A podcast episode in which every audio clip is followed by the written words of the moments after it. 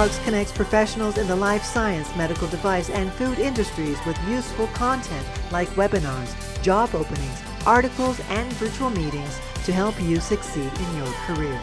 This food industry focused podcast brings together some of our editorial staff to share insights into the latest B2B industry news to help keep you up to date.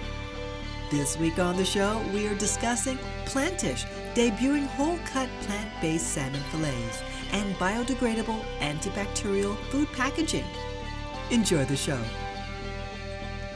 Hello, everyone, and welcome to the X Talks Food Podcast. I'm Sydney Perlmutter, food industry journalist and webinar moderator at xtalks.com. And this week, I'm joined by Aisha Rashid and Vera Kovacevic. Thanks for coming today.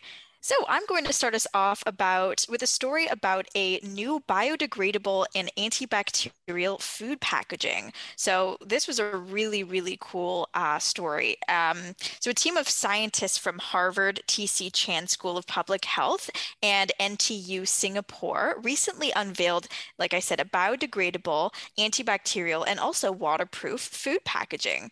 So the packaging uh, kills harmful microbes and it can also extend the shelf life of fresh foods for multiple days. So you're probably wondering how it works. So the Food packaging is made from a type of corn protein called zein, or zein, uh, it's spelled Z E I N, starch, and other naturally derived biopolymers, which have been found to be sustainable replacements for PFAS and other plastic coated paper. So the packaging is also infused with a variety of uh, natural antimicrobial compounds like oil from, uh, from thyme, which is a cooking ingredient, and citric acid, which is commonly found in citrus fruits. So in lab experiments, the packaging really showed its resilience when it was exposed to enzymes from harmful bacteria or increased uh, humidity. So the antibacterial food packaging releases these natural antimicrobial compounds that can kill common fungi such as E. coli or Listeria which is very common among uh, you know fruits and vegetables that uh, produce a lot of moisture. So the packaging was intuitively designed to release the necessary amount of antibacterial of antimicrobial compounds only in response to the presence of additional bacteria or humidity, and that ensures that it can endure several exposures and last for months. So the packaging is intended for fresh food items, like I was saying, um, including meat, fish, produce, and ready-to-eat meals. And the aim, uh, the team's aim, was to replace conventional plastic packaging with the new material, which could be hugely beneficial for food and packaging waste reductions and food safety. So, one of the um, team leaders, or the co leader of the study, said food safety and waste have become a major societal challenge of our times with immense public health and economic impact, which compromises food security. One of the most efficient ways to enhance food safety and reduce spoilage and waste is to develop efficient, biodegradable, non toxic food packaging materials. And that is essentially what they've done. And he is absolutely correct in that um, food waste and food safety are huge issues, especially these days. So, according to the Environmental Protection Agency, the US EPA, the plastic containers and packaging make up a major portion of municipal solid waste and account for 82.2 million tons of waste, uh, at least in 2018. And additionally, the recycling rate of generated packaging in containers was only 53.9% in the same year. So if this new packaging is widely adopted, it has the potential to slash waste and prevent further environmental damage. And the new material isn't only effective at preventing waste from food packaging, but also food waste itself. Fruits and vegetables, um, as we know, they continue to, you know, live on and respire even when they're refrigerated. So this can lead to spoilage after as little as a few days to a week, and they can start generating mold. And at that point, you want to throw them out. So with the antibacterial food packaging, their shelf life can be extended for two to three days or even more. So they conducted an experiment, and strawberries were wrapped in in the antibacterial food packaging and stayed fresh for seven days before developing mold. Um, and compared to its counterparts that were kept in standard fruit plastic boxes, which only stayed fresh for four days, this is a pretty substantial improvement. So, the development of this food packaging is part of NTU's efforts to promote sustainable food tech solutions aligned with their 2025 strategic plans, which aim to develop sustainable solutions to address most the most environmental, uh, sorry, the most pressing environmental challenges. So, the researchers really hope to scale up this technology with an industrial partner, and the aim is to commercialize this uh, packaging within the next few years. And uh, I, I, thought this was such a cool story um, and a really, really necessary and uh, you know innovative product. So I, I, just wanted to get your thoughts on this. Like, do you think that it's possible to see uh, packaging like this within the next few years? Um, and in terms of the price, do you think that we'll be paying more for food that's packaged uh, more sustainably? What are your thoughts on this? Yeah, I definitely think we will be paying more for um, this innovative type of food packaging, um, which I'm okay with because I think it's so important. I think most household waste is actually from food packaging, or most things that people throw into their recycling bins is probably you know from food packaging in addition to other things like you know any boxes that came in through online orders and stuff like that but something that i didn't know actually that i found out uh, a couple of years ago was that you know when people eat food and then they um, throw out the plastic into the recycling bin did you guys know that if that plastic is dirty so if it's you know has food residues on it which most of it will that actually cannot be recycled so mm. when it reaches the recycling plant, if they see that the plastic is very dirty and has a lot of leftover food residue, they're not going to bother to wash it and recycle it. So the thing that consumers can do is before they toss their plastics, um, they should wash them first, like rinse it out, and then you can put it into the recycling bin. That has a greater chance that it will be able to be transformed into a recycled good. So I think um, this new innovation with the biodegradable antibacterial food packaging has a lot of potential because I do think that most food packaging does not ultimately end up being recycled. Yeah, that's, that's, a, a, that's a great point. You're about to say that, Aisha.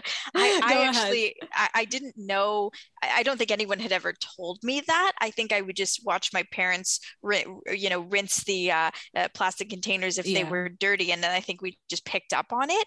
Um, so that's a, a, good point too, in indicating that you know the recycling rate is actually even a lot lower than you know almost 54 percent. It's probably even less than that because even those that do recycle may not be doing it properly. And of course, every municipality and city has have their own rules.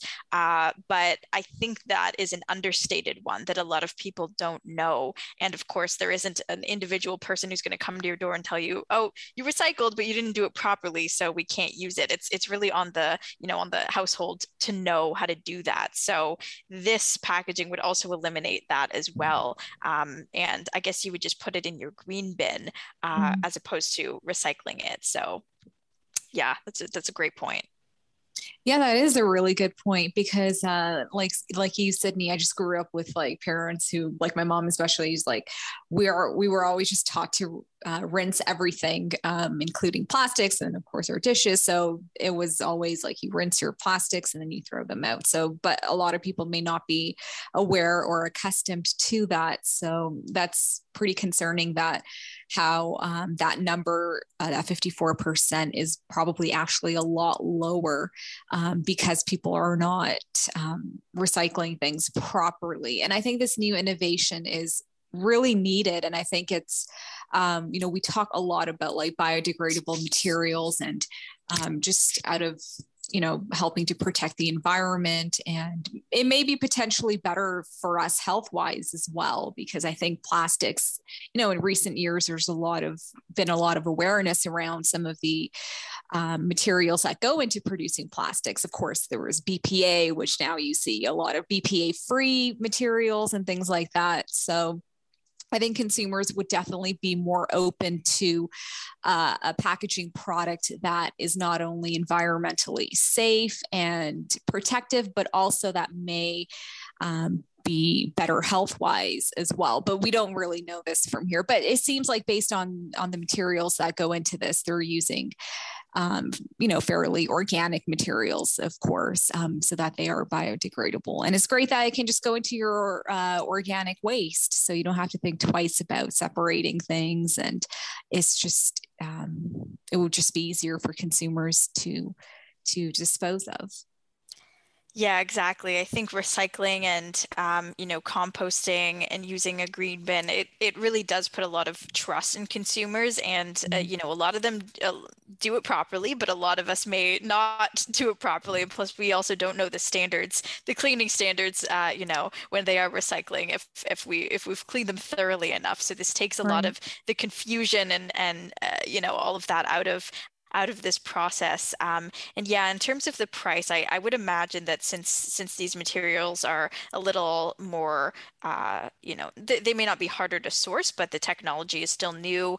Uh, we may be paying uh, a bit of a more of a price for that until it becomes uh, scalable or you know uh, mm-hmm yeah, but I think you're right. Um, it is a price that we'd be willing to pay, or we may not even have a choice. So um, I do hope that we see a widespread adoption of this, and it would really be cool to track, uh, you know, over a period of, of years or decades, uh, the the progress that that we could see from this.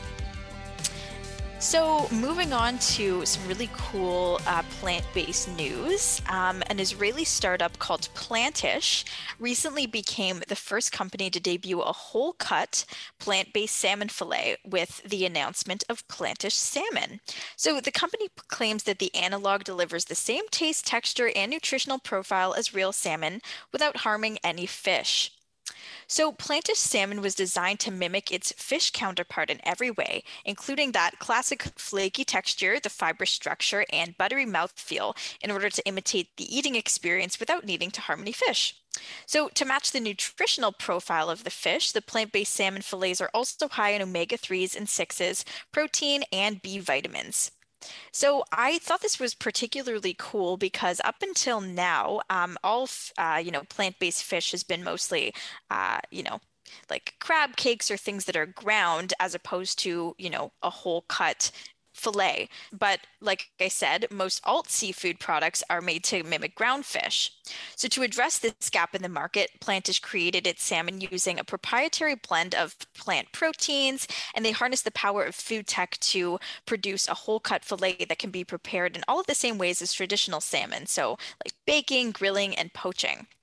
So uh, the company said in a press release, the complexities for creating whole cut fish are not only in creating the mimic taste, texture, and mouthfeel, but also two other critical sorry, but also two other crucial criteria, structure and scalability. Using the right plant proteins to achieve the fibrous strands me- meant to replicate co- the complex texture of animal muscle is key to succeeding in capturing the experience of eating salmon. And doing so at scale will make it suitable will make it a suitable substitute for food service, restaurants, and retail.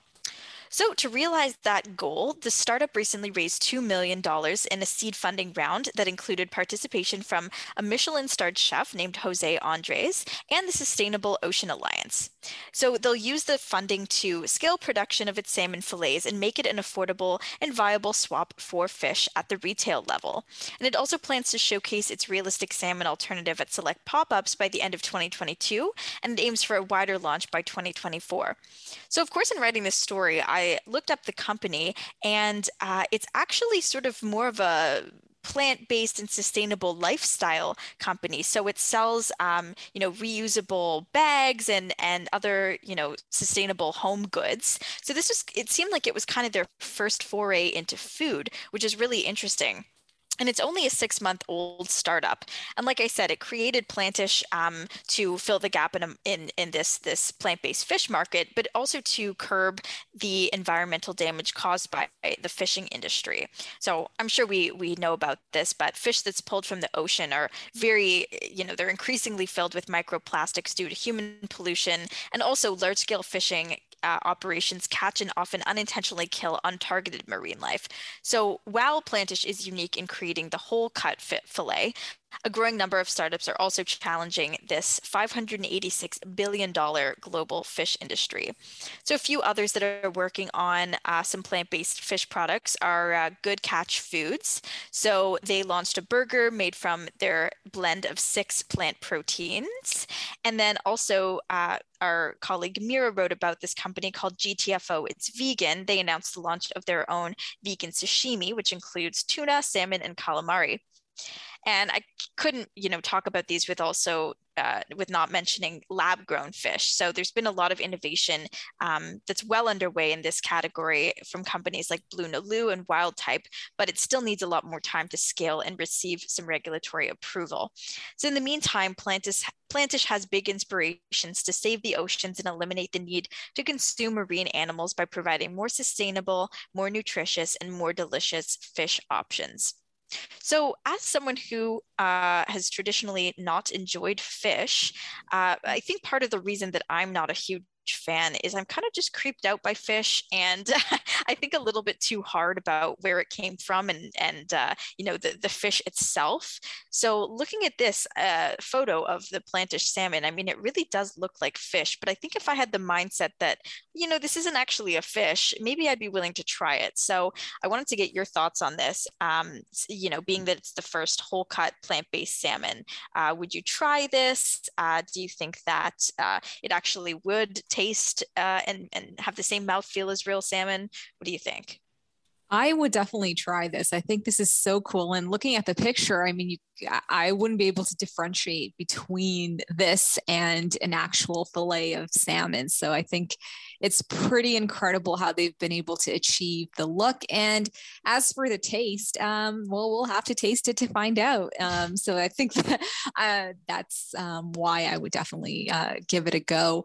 And I think it's um, this is a really cool and growing space, I think, in terms of trying to mimic um, meats uh, and including fish here in this case uh, using plant-based uh, products I'm, i think we talked about this before in terms of the market for this i think there's a huge market overall in general but uh, you know, you have people who are vegan who are vegan because they either don't like um, the idea or the taste of meat or or fish. So this is something that I guess would not cater to to that segment. But I think for people who grew up eating meat or and or in fish previously, I think this is a great alternative that um, could be healthier and better for the environment. And I think what's also interesting is that we also talked about this before in terms of you know if you have these kinds of plant-based or even lab grown meat are they able to achieve the same nutritional profile? Um, and, and, this company kept this in mind and they're saying that um, the these plant-based salmon fillets are high in omega-3s and omega-6s right? So i think um, yeah they paid a lot of attention into you know making sure that it really mimics the real thing so i'd be excited to try this yeah.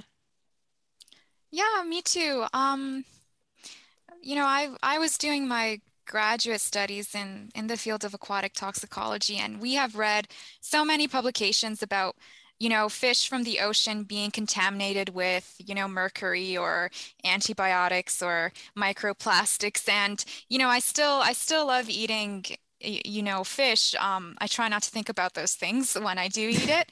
But i think uh, the point by the company Plantish is that yes, we're mimicking the nutritional profile and taste of real fish, but without all of those downsides that fish may have. Now, you know, I know that um, companies are very careful to make sure that the fish from the ocean or aquaculture is is pretty obviously safe to eat. But you know, I, I still think about those things sometimes when I'm eating fish. Um, so I think this is uh, promising from an environmental perspective and a health perspective too. Yeah, I mean, and they have really big aspirations. I think they want to see maybe not the end of fishing, but I think they want to be able to produce at a scale that would encourage people uh, that they don't need to eat real uh, salmon if if this is a perfectly viable option.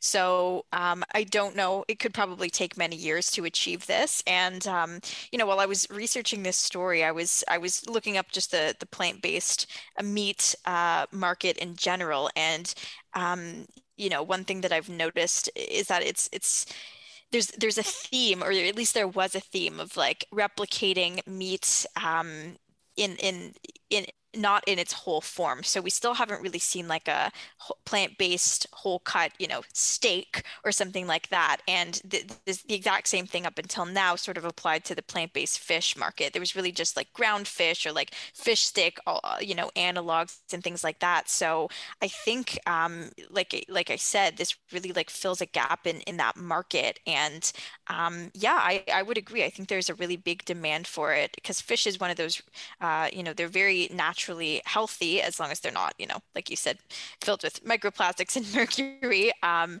so if, you know, if, if truly they, they did replicate the nutritional profile, tastes the same, cooks the same, etc., then there's kind of no reason not to at least give it a try. And even if this company and others like it, um, you know, they're probably not going to take over the entire fish industry. But I think even just reducing the amount of fish needed uh, in the world uh, will will be vastly helpful. Um, you know, for the environment and overfishing and, and issues like that. So, yeah, just thought it was a really cool story, and I'm certain we're going to see others like it. I remember our colleague Mira wrote about um, a plant based shrimp as well. Um, a, a, few months ago too. So I think we'll start seeing some more uh, whole cut um, and you know rather than ground plant-based uh, meats, not just in you know fish, but in like other areas of, of meat, like chicken, beef, other things like that. So definitely some cool things to look forward to.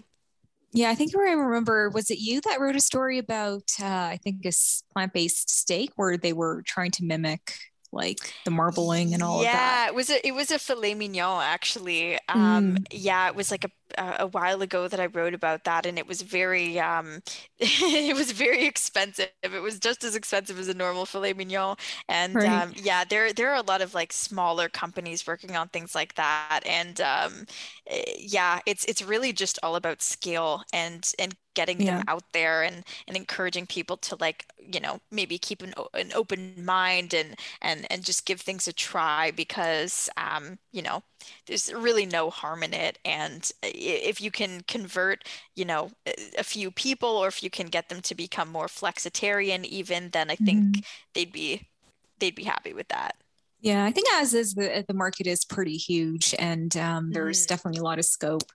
Um, to introduce these kinds of products. I wonder if this company is going to branch out into other meats. Um, did they mention like like chicken, steak? Because if they have, you know, the technology, um, I wonder if that can be extended to other kind of uh, meats, but that'd be interesting. Yeah, not uh, not that I could see. I think they were just focusing on salmon for the for the time mm. being, but I wouldn't be surprised if uh, if if they came out with other meat analogs yeah. as well. Yeah, because it's really mm. it's really about just yeah the technology and finding the, the transferable right technology. I would yeah, think. Yeah, exactly. Mm. It's just about finding the right combo and flavors and and and using that technology to sort of mimic um, you know those whole cut uh, meats. So yeah, definitely wouldn't be surprised yeah. if they if they came out with more. I think I think for a lot of them, they try to uh, a lot of startups they try to sort of perfect uh, one thing before moving on yeah. to, to something else, right? Um, mm-hmm. But this seems very promising. Um, it's just the, the the problem is, or at least you know, it's not going to be out for a while. Um, yeah, yeah, they're hoping for a launch in in about two years, but these things take mm-hmm. time, so we got to be Absolutely, patient. But Yep. And I guess just for now, they they want to aim to be saviors of the sea. yeah. yeah. All right. Well, that's the end of this episode of the X Talks Food Podcast. If you like today's show, don't forget to rate, review, and subscribe. Thanks, everyone, and see you next week. Bye. Bye. Thanks for listening to the X Talks Food Industry Podcast. If you enjoyed our discussions today, please share the episode with your friends and colleagues and be sure to subscribe in order to be notified when a new episode is released. To join in on the discussion, you can find X Talks on social media. Email podcast at xtalks.com or comment on the articles directly. Links are in the show description. Take a moment to join our community at xtalks.com to get access to everything we have to offer, including webinars, job listings, virtual meetings, articles, and more. The views and opinions expressed in the podcast are those of the speakers sharing them. They should not be taken as professional advice and do not necessarily reflect the policy or position Honeycomb Worldwide. For further information, email us at podcast at xtalks.com. Thanks for joining us, and we'll see you next week.